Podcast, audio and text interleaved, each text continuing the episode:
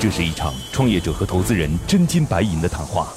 创业者要打动投资人，拿到百万至千万元融资；投资人要用专业和经验慧眼识珠。唇枪舌战中，又蕴藏着怎样的创投之道？欢迎收听《创业找崔磊》。找崔磊。必须得往后降相干这事儿才行。公司的老板已经在考虑下调佣金。下调佣金问题就是你们愿意走就走吧，三句话就能说清楚。本期我们主要探讨了以下几个问题：人工智能如何解决电销行业的痛点？如何找寻自身特点来提高客户的签约率？团队拥有的资源对创业方向会有哪些影响？欢迎收听今天的创业找崔磊。嗨，大家好，欢迎来到梦想加速度创业找崔磊，我是崔磊，有请今天投资人和创业者。今天投资人来自于银江资本的彭浩，Hello，你好，崔老师你好，客气客气。今日投资人彭浩，银江资本投资经理，浙江大学光学工程硕士，专注于围绕智慧城市产业、企业服务、物联网、AI、教育等领域的项目投资，主导及参与的项目有纸箱哥、万鹏教育。银江资本是由银江集团发起设立的大型资本运作平台，专注智慧产业细分领域精准投资。投资阶段从天使到 VC 再到 PE，主要投资的领域包括智慧交通、智慧医疗、智慧旅游、智慧教育、大数据、云计算、互联网金融、人工智能等行业，已投资艾米机器人、数牛金服等项目。那我们有请今天的创业者，今天创业者来自于趣电人工智能的徐敏赵龙，Hello，你好，哎，你好。今日创业者徐敏赵龙曾先后于阿里巴巴、腾讯任职，主管趣电产品的研发、产品路径规划和日常运营工作。赵龙，那个趣电人工智能，我简单描述一下啊，趣电人工智能现在服务的呢？跟电销有关，就是应该服务于就电话销售的对话。您的这个目前服务的主要是类似于像金融机构、房地产公司出去打电话，对吧？那过去靠人工打电话进行第一轮筛选，其实是很耗时耗力的。那如果人工智能来解决这个问题，让你听不出来这是个机器人，你大概能够给出他一个明确的答复。OK，好，知道了，我们的呃总监会跟你再联系的。OK，那人就上来了。接下来，投资人和崔磊将对项目的细节展开提问。刀光剑影中涌动着怎样的商业智慧？短兵相接里蕴含着怎样的创业之道？投资人的发问，创业者能顺利接招吗？接招吗在这里呢，有个消息要告诉大家：来参加我们节目的投资机构，每周都会有一次线上的项目指导，为大家来进行项目梳理，帮助你来解决创业过程中遇到的难题。如果你也想参加的话，可以在“创业找崔磊”的公众号里回复“活动”两个字儿，获取活动的名额。人工智能如何解决电销行业的痛点？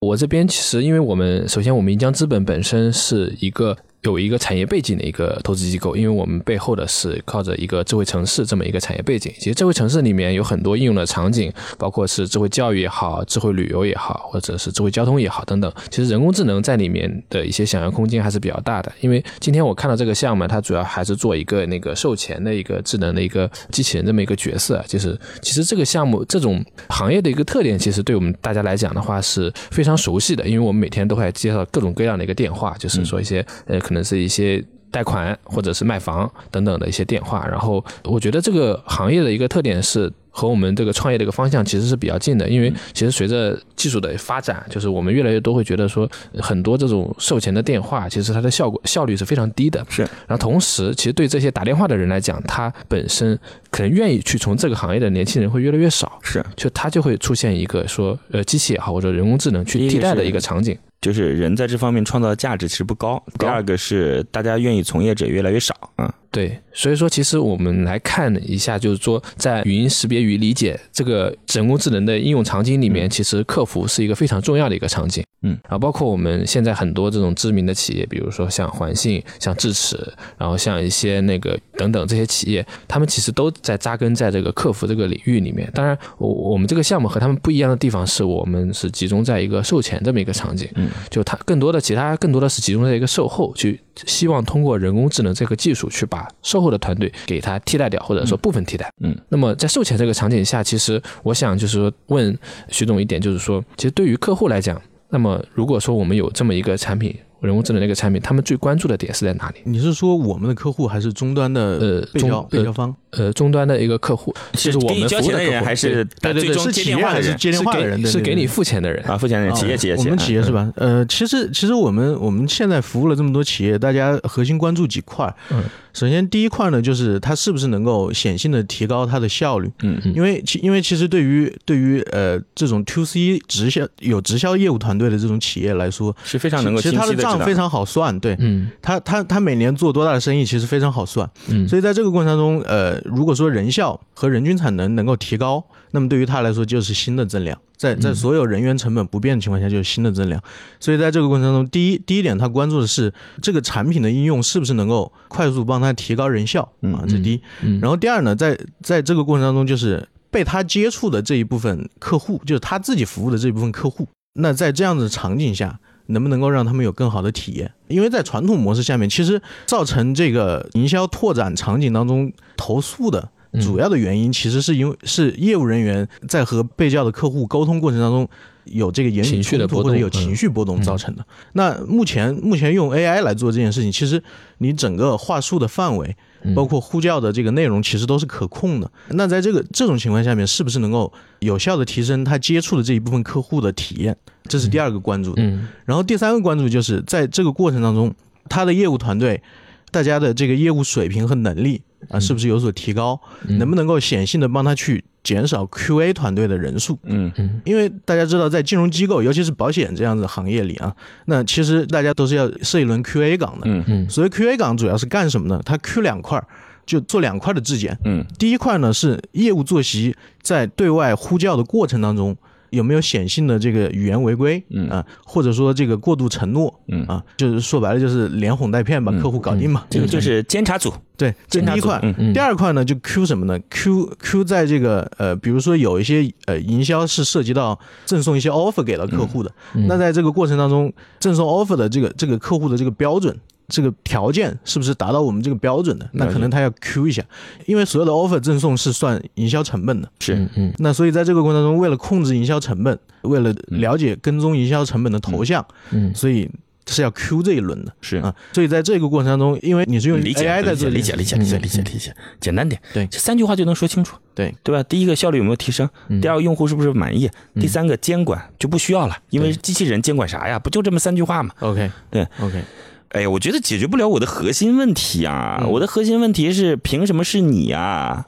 就是还是说，因为本来这个这个事情其实很多人都可以想得到，嗯然后很多有足够有研发实力的人嗯可以去切入到这一块儿。那我们的一些核心的竞争力到底在哪里？就是做做这个凭什么事情的壁垒什？么事情？嗯，是这样的，就是我认为在中国做互联网，嗯呃，其实它分层分得很清楚嘛，嗯就是在不同价值链的不同层有不同的厂商在做嗯不同的事情。那对于我们来说，去店我们定位的是一个做上层应用的团队。嗯，那么在这一层当中，我们要做的事情就是，所以你的销售能力、你的市场推广能力、你的 BD 能力是非常重要的，是呃？包括我们产品和解决方案的能力。就其实你要捕捉到客户的显性需求，然后嗯形成对应场景的解决方案。我举个很简单的例子，像目前的话，我们我们发现，其实，在售前呼叫的场景当中，还有很多细分的。嗯比如说，我们现在正在尝试的，目前我们和管点通在合作，就朋友圈、微信朋友圈广告。那以前大家看到了之后，填了表。留下了信息之后，再由广告主来跟进。其实这个当中的时间档口是很长的，嗯，那不能够做的第一时间去触达客户。对，就是用户那时候被撩拨起来了，你结果等他冷静下来，你再打电话。对，所以在这个过程中，它是有个时间窗口的。那目前我们跟这个微信的管理通团队在尝试一些合作。嗯那目前在 landing page 当中，我们在尝试。我有一点非常的，这一下就能理解了。这意思是说，打完之后隔个三分钟就打过来了，对对对是吧对对？那然后这时候他是购买欲望最强、转化欲望最强的时候。是如何找寻自身特点来提高客户的签约率？那其实，呃，其实做人工智能，很多时候都在讲说我们要有数据，我们要有训练的方法。是然后我们在这一块儿的话，有没有一些独特的地方？因为如果说其他的一些做人工智能，因为现在人工智能一个特点就是说，头部的企业都会要做平台。对。就我要是个技术输出的平台，那自然而然，比如说像云之声、像思比词这样的一些做语音识别的，如果说我要做语音理解等等，我肯定我会做一个团队，拉一个团队出来，专门做你这个方向的。是，就那你你跟他们这种大的头部企业的上下游关系对，上下游关系，上对上下游关系对对对，彭彭总，您这个问题问的其实其实很好。对于我们来说，我们认为人工智能在大家看来可能是一门新的技术，就嗯 machine learning，它是一一门新的技术。嗯但是现在很多下游的厂，在层级下面的厂商啊嗯，它在提供一些工具，让整个人工智能开发门槛越来越低。嗯。比如像 Google 用 TensorFlow，或者前两天刚刚发布的 Auto ML，嗯。这样的产品，它其实慢慢的让大家训练神经网络和建立神经网络的门槛越来越低。嗯那对于上层的应用开发者来说，他其实慢慢的就只需要关注他自己的原有的业务就好了。嗯当下层不能够满足的时候，嗯向下突破就行了。嗯对所以我，我认为在接下来几年，人工智能领域的创业也好，或者应用产生也好，真正要变成一个赚钱的行业了。层次会越来越分明。嗯嗯对对对，啊，对，以前因为都不赚钱嘛，是是，对吧？？以前在做最早的那个技术研发的时候，还没有让下游可以足够的去应用，所以大家都不赚钱。对对对对，我就问一个最简单的问题吧，我觉得也不用问很复杂的问题了。就从目前来看，你的客户签约率大概是怎么样的？然后他们自己对于你的评价又是如何？有没有一些数据反馈来证明你对他们实际有效？嗯，就我也不用问原理了，我只用问结果就可以了。OK。从签约率上来看，签约率是对你们团队营销能力的考验。对，嗯只要是我们找到的目标客户，他只要是我们目标客户符合我们签约的条件哈，嗯根本跑不了。然后我们只要找得到对应的决策人，基本上跑不掉。对，就算他不跟我们合作，肯定也会找同行。嗯，然后目前看下来，我们成交转化还比较高的，在百分之六十以上。嗯，对。你你现在获客的方式是靠朋友介绍呢，还是说有一些比较互联网的方式来获客？呃，我们也也也都在用，嗯都在用。对，然后全国我们也有一百多家经销商，现在对。有经销商对对对对了解。那大家用了之后，对于你的评价如何？呃，我简单拿一个 case 来举例子吧。我们在上海有一个做 SaaS 软件销售的团队，是我们客户，然后他大概在全国有一千人左右的业务团队，目前上了我们一百条线路，其中二十条线路是划拨在他一个产品线上的。嗯上个月这二十条线路帮他打出来了十六单成交，嗯签三年送一年，大概整个销售额是在二十万不到一点。嗯但是这二十条线路的租用成本或者 SaaS 的月付的这个费用成本，大概、呃才几万块钱，对，大概是这样一个情况。那跟以前的人工相比呢？关键是，呃，跟人工相比，人工的情况是这样子，它以前就我说的这个产品的产品线，它人工以前是一周能够邀约到两个意向客户上门，嗯现在是每天能够邀约到两个意向客户上门。啊，那实际上的支出成本相比呢，实际上支出成本可能电话费略高一点吧，就打出去的更多。那那跟工资相比呢？这些其实现在公司的老板已经在考虑下调佣金了，啊，对对对对，就是下调员工佣金了。下调员工佣金就是你们愿意走就走吧。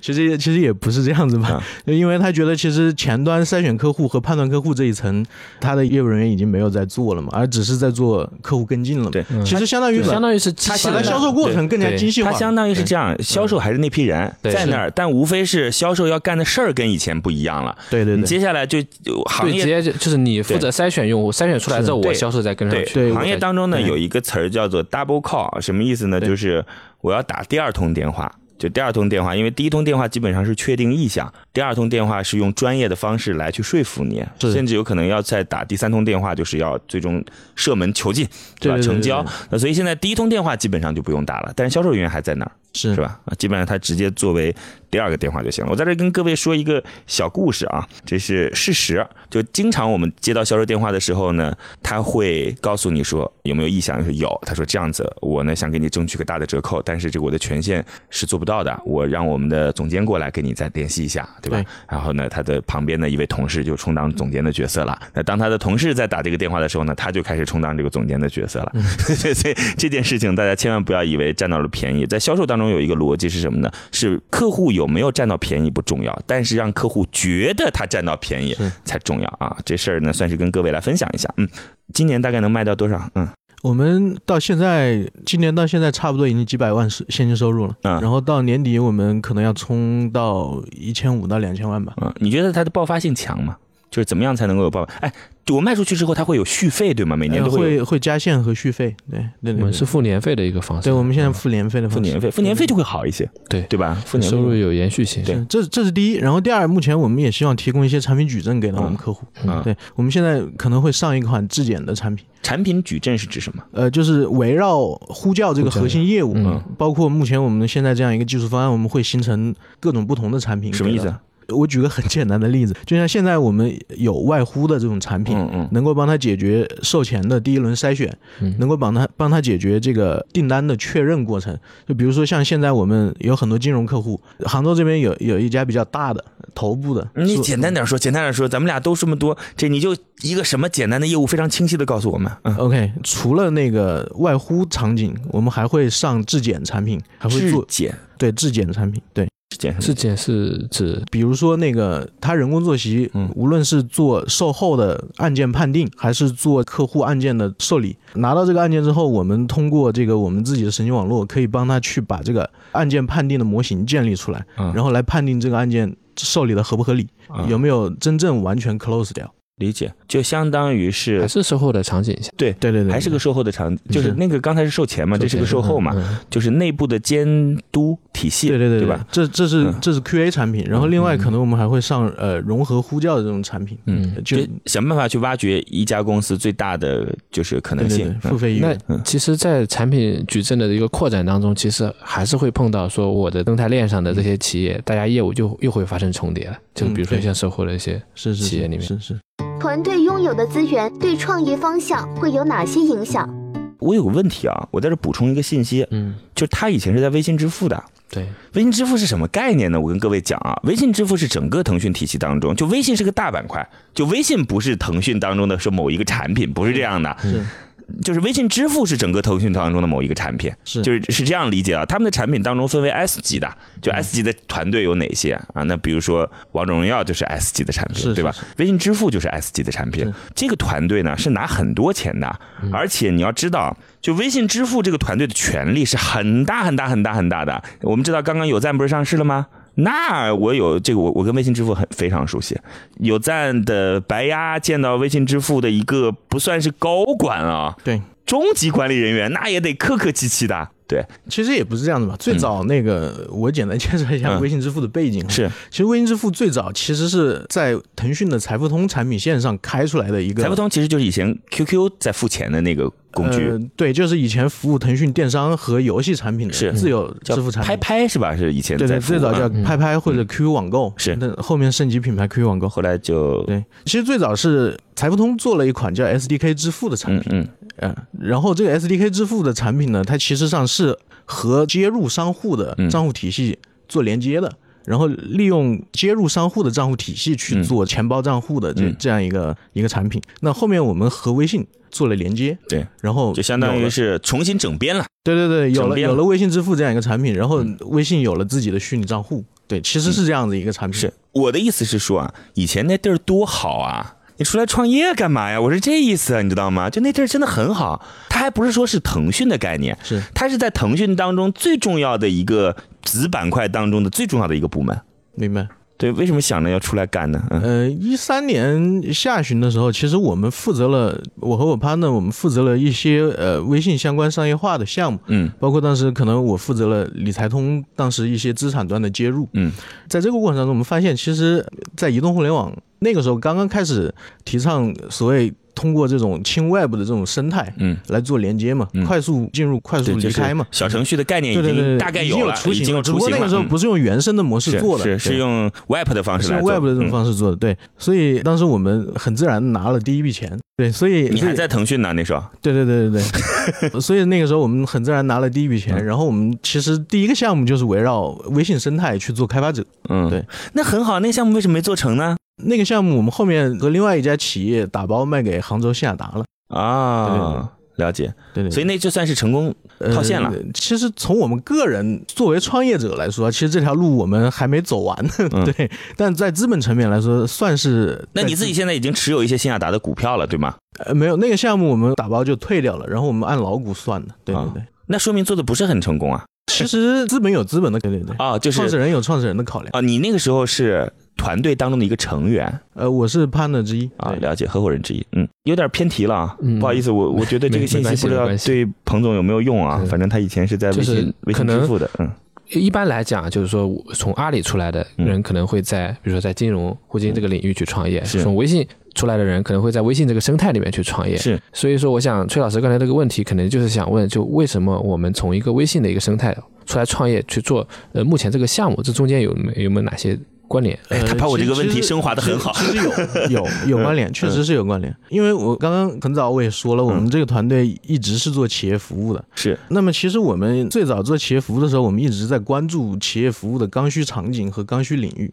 最早的时候，我们去年这个项目立项之前，我们把所有企业服务的这些点全部列出来过，嗯财税、人事、行政、嗯营销。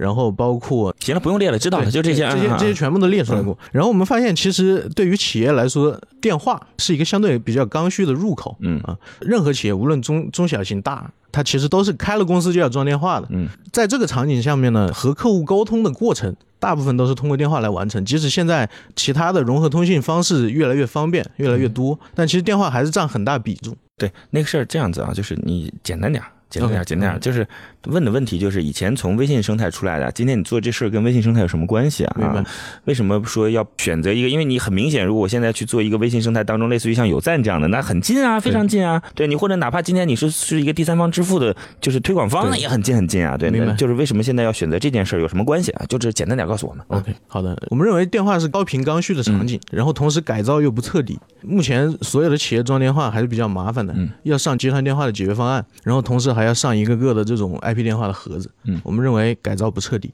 它需要被更轻的方式信息化，所以我们着力于电话场景在找找机会。那跟微信有什么关系？没没说和和微信有关系，我们问的问题是 这个就我我理解，可能徐总的意思就是 讲我因为其实创业者的逻辑，它嗯不一定就是说不一定是在我有原有的资源，我该做什么，不是该说我能做什么啊？是是是嗯嗯，行，那你就说我没选择 就行了。好啊，这个事儿呢，就我们其实主要想要安全感，理解你懂吗？理解，安全感这事儿很重要。你比如说今天你说我做那个电商的，嗯呃，为什么就是我能够做电商？因为我以前淘宝团队的，那我们听着就安全。然后你说我做那个电商培训呢，他们有一个做电商培训的人特别特别强，嗯非常非常强。为什么非常强呢？因为从淘宝出来的当时的那个就是直通车的规则都是他们定的，你知道吗？你说他能不强吗？是吧？那安全，那。那硬要这样说的话，最早我们是在中共体系的，嗯。我们对直销这件事情的理解非常深刻，嗯。所以我们认为需要改造一下。啊，理解。是，这就算是很很原始的一个基因了。对对对对对，我想就是说想了解一下我们目前团队的一个情况，就是目前你想了解人数还是？对，就是不是就是因为有没有核心大牛？对，就是特别是做这种企业服务也好，这种 B 端的客户也好，我觉得啊你的资源对我们我们现在对它的定义应该跟人工智能的定义要稍远一些。它其实是采购技术的，对对吧？对它现在最重要的是找好用户的需求，然后能够卖出去。对它其实跟中共的能力还真挺像的。是的，那个中共铁军啊，阿里巴巴的那个中共铁军，嗯呃，其实其实这样这 这样定义，严格意义上来说也不完全对吧？嗯就其实首先第一，我们整个团队基本上都 BAT 出来的，嗯嗯，然后我们研发团队都是十年以上的，这样讲有点不公平对他们。对对对，都是十年以上的嗯资深工程师，很多都是华为和 IBM 嗯商业智能团队出来的，嗯这是我们研发团队。然后另外，就我刚才讲了，港科大这个团队其实给我们的支持是很多的。嗯，然后另外，其实当我们可能 A 轮左右的轮次，他们会全职。我这样子来讲一，下啊，就大家就可能很容易理解了。就这个团队像什么呢？就是就是安卓 iOS，那就是由别人来做的，对吧？做好了之后呢，那当然我们现在有不同不同的有 Java 呀，就有其他的 PHP 啊等等这样的对对对方式。但是利用这样的技术和这样的一个平台，那得有人在这上面去搭建嘛。对对，去搭建一个一个应用场景，搭建出来一个新的 APP。那这些人要不要技术？当然得要技术啦。你说的对。对吧？你没有技术怎么来干这件事儿？那现在这个团队就相当于是在人工智能的底层上利用已有的一个一个的技术，然后来去实现客户的需求。是对，所以你说他要不要技术？当然要技术，但是他现在除了技术能力，还得有销售能力，大概得是这，个意思我们是个。做产品的团队。是